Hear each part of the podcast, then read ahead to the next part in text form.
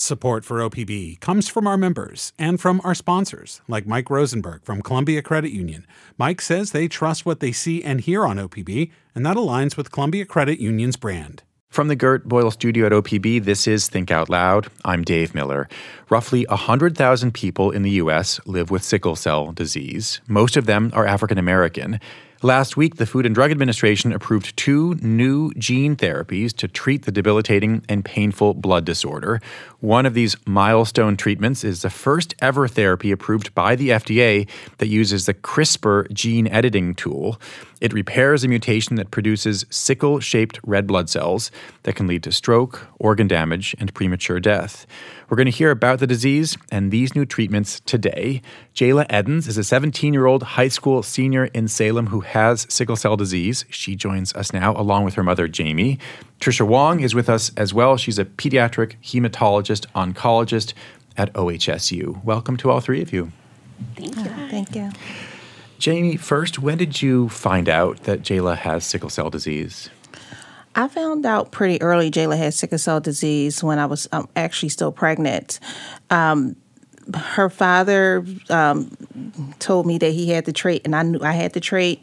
So when I was going to uh, my prenatal care, they wanted um, they had me talk to a genetic counselor, and they suggested for me to have some of my um, fluids taken out of my stomach, so they could test to see will Jayla have um, sickle cell, and they end up calling me and let me know that she had um, sickle cell. So I was well aware while I was pregnant that she had sickle cell disease. Can you give us a sense for your family history of the disease?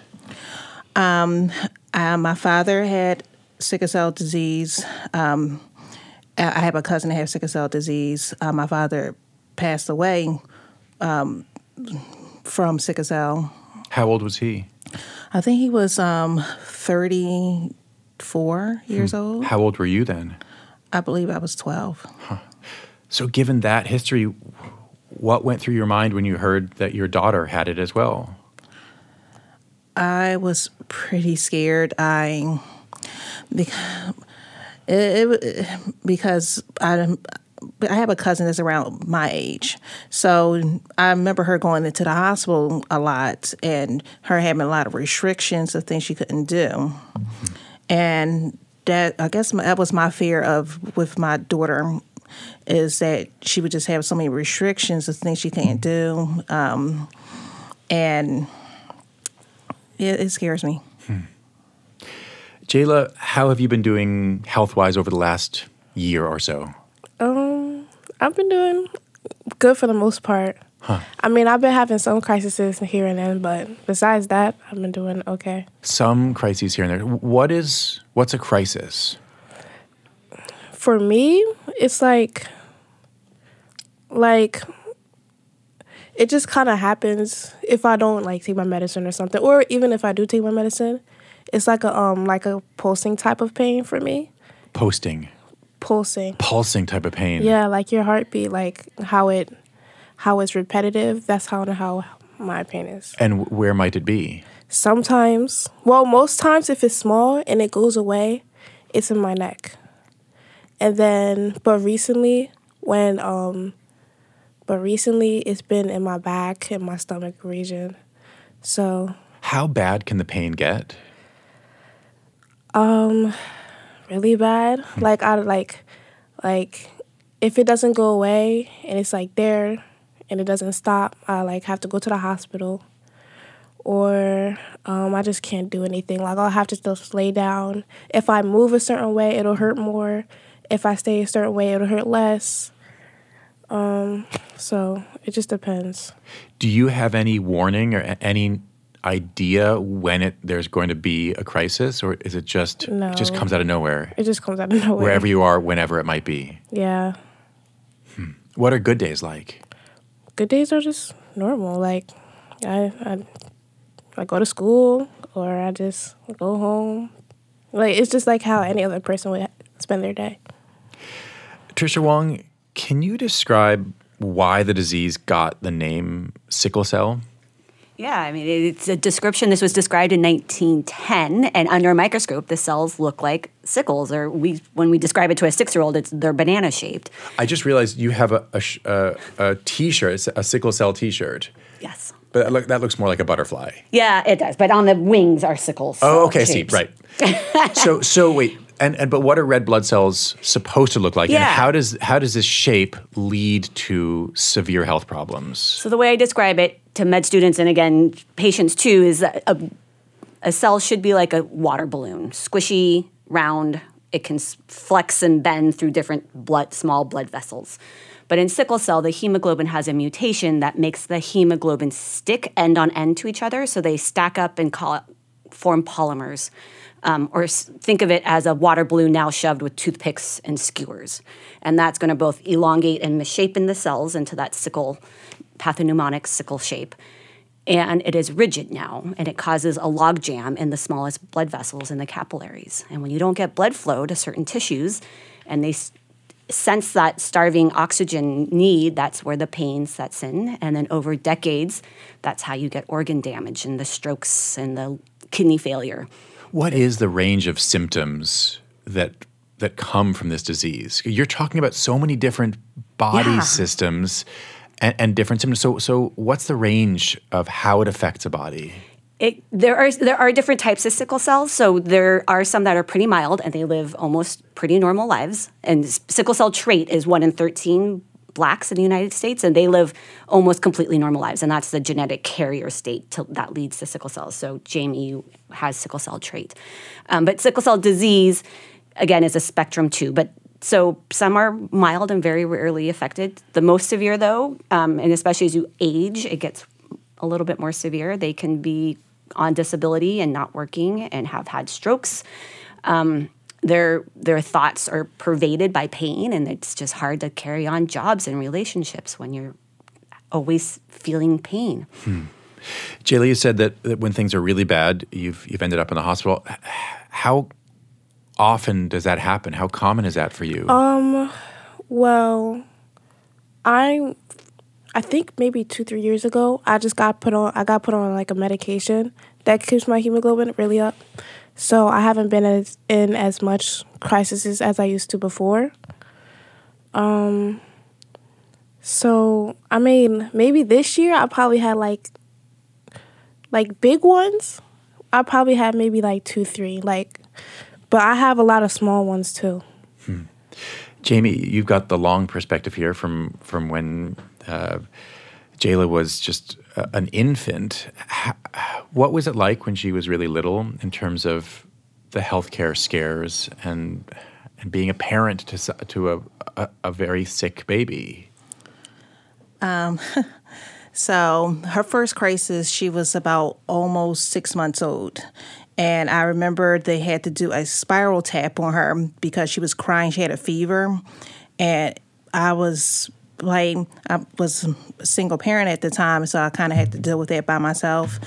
And just seeing your five month old baby screaming and stuff, getting a needle in their back, it was pretty rough. Um, and then they said that she still had the I think F um, hemoglobin still. She didn't fully have like I guess um, all her her sickle cell um, wasn't really all the way there yet. It, it There was still some of the the healthy shaped red blood cells from oh, from fetal blood, yeah. meaning things were going to get worse in in terms of the progression of the disease. Yeah. So then from there, she, when after six months, we was going to the hospital maybe every two to three weeks. Um, she has um, spleen issues. Her, I, I think I became an expert of checking her spleen because it feels like the tip of your nose. Um, but her spleen kept being enlarged several different blood transfusions. I I think her first year of life, we probably was in the hospital about twelve times, and it wasn't like short visits. It was like maybe a week or two weeks, like in the hospital. Like it, I think she got her first surgery when she was two years old, when her spleen was removed. But she was on chronic transfusions for every two weeks because she was still underweight, and they couldn't do the surgery to remove her spleen until she met weight. Hmm. Yeah. Jayla, what has living with sickle cell meant for school? For for what school life is like? Um, well, it really depends. Well, I just got to a new school, so basically, I have um, a 504, and what's a 504? It's kind of basically like a plan. So if I get sick or if I need anything, they the teachers know what to do. So I um I give that to the nurse. I also make the teachers aware of what I have, um, what's gonna happen.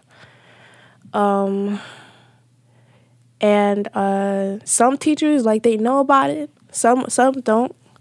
So it's kind of it really just depends on how it goes. If I do have a sickle cell crisis, which I haven't had much of this year, but when I usually do have a sickle cell crisis, like I'll tell the teacher and I'll lay down because I usually try to like go to sleep to pass by time to see if it like goes away. And if it doesn't, then I take some medication for it. Um, but I like lay down, um, or I'll go to the nurse and lay down and see if it goes away. Or it just it just depends. Or I like try to walk it off because sometimes depending on where the pain is, walking it off helps. It um get make the pain reduce. Hmm. You said you're in a new school now. My understanding yeah. is that you moved to Salem from Philadelphia last year. So from from a much bigger city and from a city with a, a much higher African American population and a much higher population of both people with sickle cell and and doctors who who treat it or teachers who have kids who have it or just I imagine much much more awareness in Philly of sickle cell yeah. than in than in Portland, let alone Salem. You're you're it's hard to read your smile right now, but it doesn't look like a totally happy smile. I, I, what has that meant? Um it's it's just funny when I think about it cuz the how they tr- the hospitals here are okay well, I mean, OHSU is is much more knowledgeable about sickle cell, which is the, I'm really grateful for. More so than when, when you were seeking care in Salem. Yeah, a, a bigger academic they city hospital. No clue. The t- freaking the um the the uh, doctor who had me, the um the first one, right? She, I mean, he he didn't even know what medication uh, some of the new medication I was on was. Hmm. I was his first patient with sickle cell. He didn't know anything. Hmm. And when I did get admitted to the hospital, um, I didn't really get any much much care hmm. either. So they like literally they like they seen I had a fever. Um, they seen I was sick and what and when they found out the cause, like I had I think I had COVID once I once they found the cause, they just sent me home and then gave me some medicine. Hmm. And I was like still sick for like a week or two. Yeah, I had to actually push them to do a CBC to check her hemoglobin level. That was like a, a, a blood test, a complete blood count. Yeah. yeah. yeah, just to see her hemoglobin level because I don't know at that particular time she had COVID or not. But it's still it's like a standard thing because what's coming from CHOP like Children's she, Hospital of Philadelphia. Yeah, Children's Hospital of Philadelphia. You're testing all of my acronym knowledge. I think I'm out of it now. it was it's pretty standard. Child coming here with sickle cell um, crisis or pain, they will do um, a, C, um, a blood count on them, mm-hmm. Um, chest X-ray, and then then the, I guess the other determination is if they have flu or anything. But that is pretty standard with Children's Hospital of Philadelphia. When we went to um, the um, hospital in Salem, I was like, "Hey, are you going to um, check her hemoglobin level?" Uh, well, we just know it's we know it's COVID, but still, you still need to check it because her stuff could be really, really low because she looking pale. Like it's like one of those standard things, and, and so it's a little scary. And I told Jayla and stuff because she is getting older, she had to be an advocate for herself when she is in a situation like that when I'm not around for the standard of care that you you used to. Mm-hmm. Dr. Wong, I, I want to turn specifically to the issue of race. As I noted at the beginning, the vast majority of people around the country, around the world, who have sickle cell disease are of African descent. How do you think in in the U.S. that has affected the way the medical establishment has approached the diagnosis of this disease, the treatment of it, and and research money for it?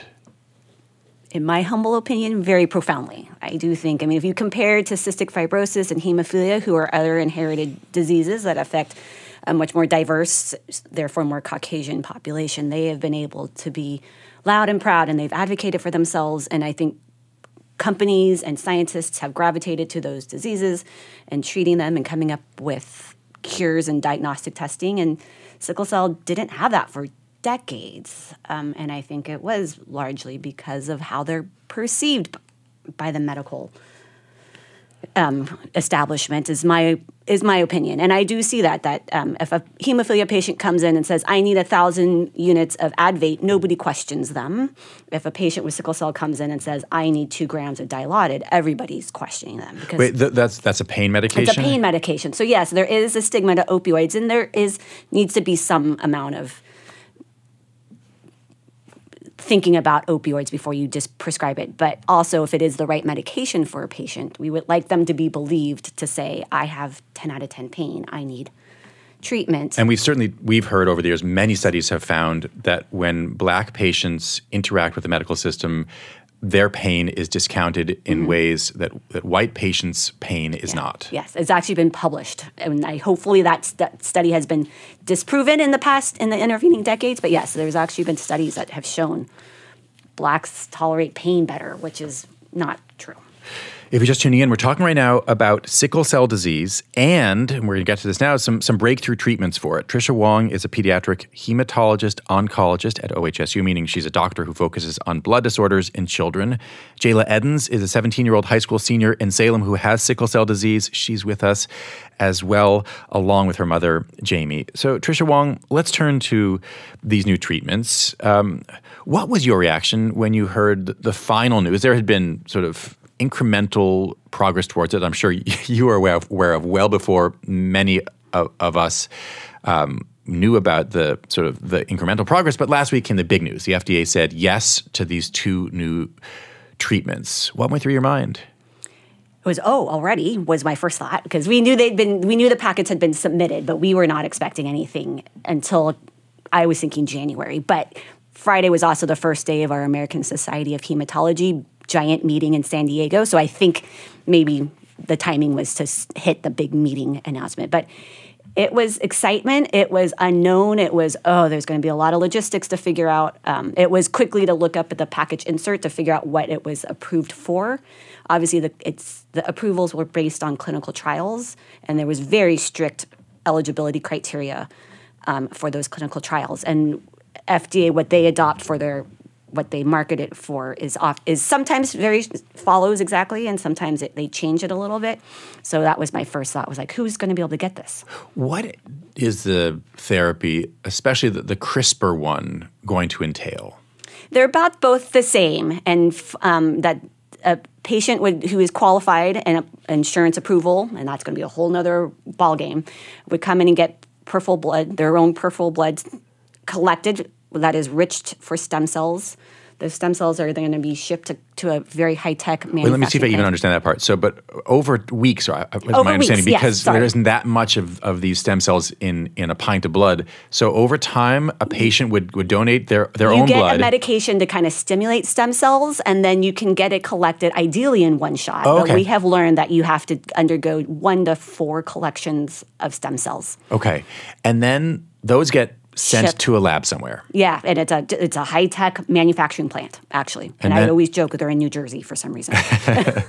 And then what happens? they get manipulated, very high tech, and this is the science that's been happening for 20 years. They get uh, manipulated to the point where the stem cells, and specifically the DNA in the stem cells, are manipulated so that the hemoglobin is not sticky. So, if I said at the beginning, the mutation is that the hemoglobin sticks end to end.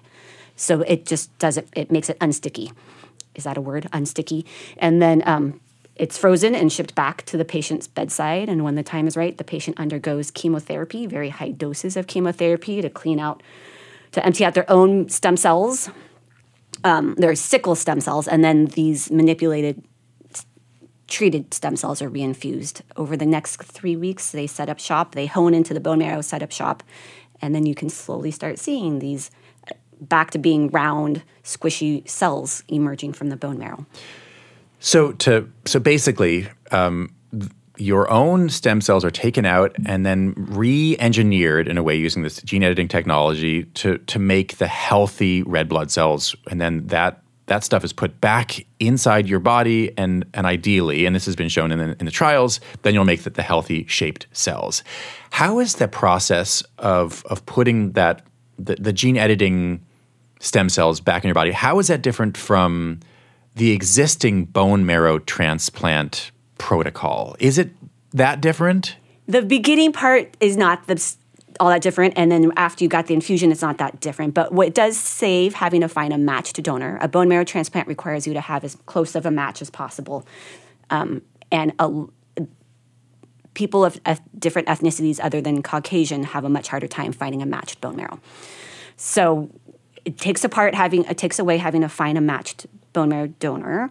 And then after years, months later, there's something called graft versus host that when you're not exactly matched, you have the graft can cause chronic health problems. So it takes away that because it's your own stem cells. Even though it's been edited, your body still recognizes it as, as its own. It's, it's, it's close enough that it's not graft versus host. It's it's, it's host and host. Yeah, exactly. Um, let's turn to the price though, because the reports I've seen say that that these two treatments, the the sticker price is $2 million or $3 million. Yeah. Um, a mind boggling sum. And I, but I also don't know if it's a real number. I mean, is, is, it, is, is insurance going to pay for that? I think that's the hope. And there are some programs set up, and I am not a health economist, but um, there are some programs set up that if it doesn't work, the insurer will get paid back by the manufacturer. So that's kind of in the works. That's a novel model in healthcare. And two million, my understanding, is just the product. That's not going to include the three weeks admitted to the hospital and the four collections of stem cells that go ahead of time. Oh, That's so it could be hundreds of thousands of dollars more. Yeah, a million more maybe. Okay. Yeah. yeah. So this I guess is, always add a zero when, when in doubt when we're talking about the American healthcare fair, system. It's probably a fair suggestion. Who who do you think is going to be is going to qualify for this? We're talking from what I understand another huge wrinkle here is just very few centers currently, and none in, in Portland, the closest is in Seattle, um, are authorized to do this. And there, there could be a, a real um, logjam at the at the factories themselves. They're they're very limited so far, just in terms of the, the number of of stem cells that they can edit right now. Um, which means that even if money weren't an issue, this is just this is sort of resource limited. So who's going to qualify for this? medicine's always a little bit the squeaky wheel gets the oil. So I do think it's going to be the more vocal people who are advocating f- with their insurance to get it. Um, it probably will start in the big centers who have a higher sickle cell population. So Children's Health Hospital of Philadelphia, Atlanta, Oakland will probably be the highest priority. And then we are hopeful that I, there's no reason why somebody who happens to live in Oregon should have less access to these. So it is our intention to get qualified, but we are just not at the top of the priority list. But but that is your hope at some point to have OHSU be on the list. Yes, that is definitely my hope, and we have talked to both manufacturers, so that is again, a, I think a reasonable, a cautious hope. Hmm. Jayla, what went through your mind when you heard about this this treatment that's now been approved? Um, I was kind of curious about it. I know my mom talked to me about it, and uh, me and my friends talked about it as well. Friends who also have sickle cell. Yeah. So hmm. back in Philly, we have um, there's a couple camps for people who have sickle cell, and then they put us like all in one big camp, and then we go somewhere for like a week, and hmm. then come back to um, CHOP. Hmm. What's so, it like to be around people who, where, where you don't have to explain yourself? It's it's nice. We we have many things in common. A lot of them have the same type of sickle cell I have. So we like kind of share our experiences, share like the same things we do with each other. But besides that, like we just have fun. Like it's it's nice. You're just friends too. Yeah. So, was there excitement um, among your friends when you shared this news, or Um, questions? Some of them were questioned about it. Some of them didn't really like the idea of it because they they were kind of um they're kind of suspicious of it. I guess. Editing genes. Yeah. So um, it's a lot of, and uh, some of them were not even sure if it was like a real thing. So it's it's more so like more confusion than excitement than anything. Trisha Wong, that all makes sense to me. A, a, new, I mean, this is the very first approved treatment from the federal authorities that uses this particular technology. One, the other one uh, has is a, a still new but already approved gene editing technology. But what kinds of conversations do you think you're going to have with your patients in the coming years? Yeah. Um, right now, we have been re- patients are already reaching out and interested how to get into this. So I think there are families who are like ready to go and sign me up. Where do I need to go and where do I need to sign? And so there's there's that population who's been following it and certain a little bit.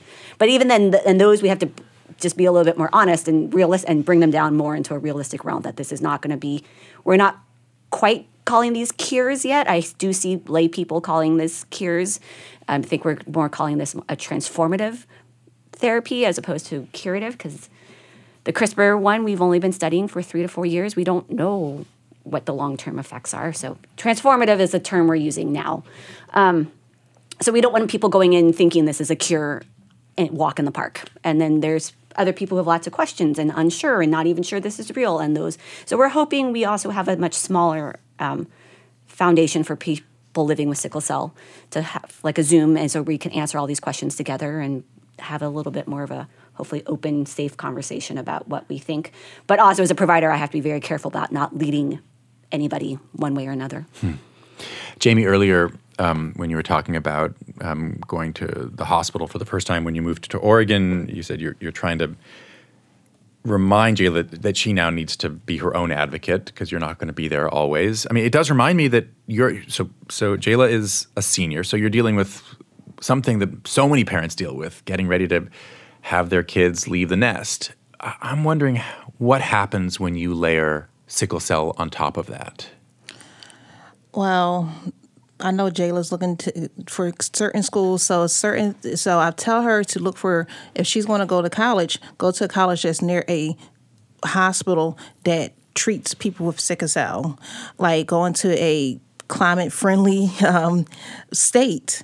If she um, like she plan on leaving out of Oregon, so when she had because with sickle cell, if you're too hot, you can that can put you into a sickle cell crisis. If you're too cold, that can put you in a sickle cell crisis. So I told I was like, it's it's, it's I don't want to try to limit her, but I'm telling her the reality of things. Go to a place where it is you you less likely to have a weather related crisis in a place that can treat you. if you A do place that, that knows that you're, where you're not the very first sickle cell patient that doctor has seen. exactly.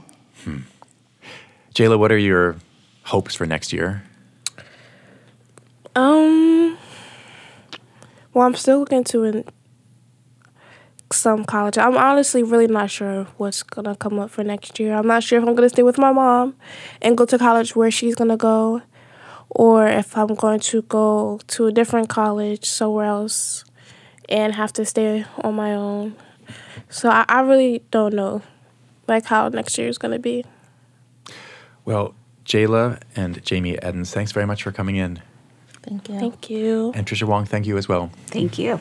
Trisha Wong is a pediatric hematologist oncologist at OHSU. Jayla and Jamie Eddins joined us as well. Jayla is a 17 year old high school senior in Salem. Her mother is Jamie Eddins. Monday on the show. In 1973, eight Americans set out to climb the highest mountain in the Andes on an expedition organized by the Mazamas, a Portland climbing club. Two of those climbers never returned. We're going to talk with the New York Times reporter whose investigation has revived this 50 year old mountain climbing mystery. If you don't want to miss any of our shows, you can listen on the NPR One app, on Apple Podcasts, or wherever you like to get your podcasts. Our nightly rebroadcast is at 8 p.m. Thanks very much for tuning in to Think Out Loud on OPB and KLCC. I'm Dave Miller. Have a great weekend. Think Out Loud is supported by Stephen Jan Oliva, the Rose E. Tucker Charitable Trust, Michael, Kristen, Andrew Kern, and Anna Sanford.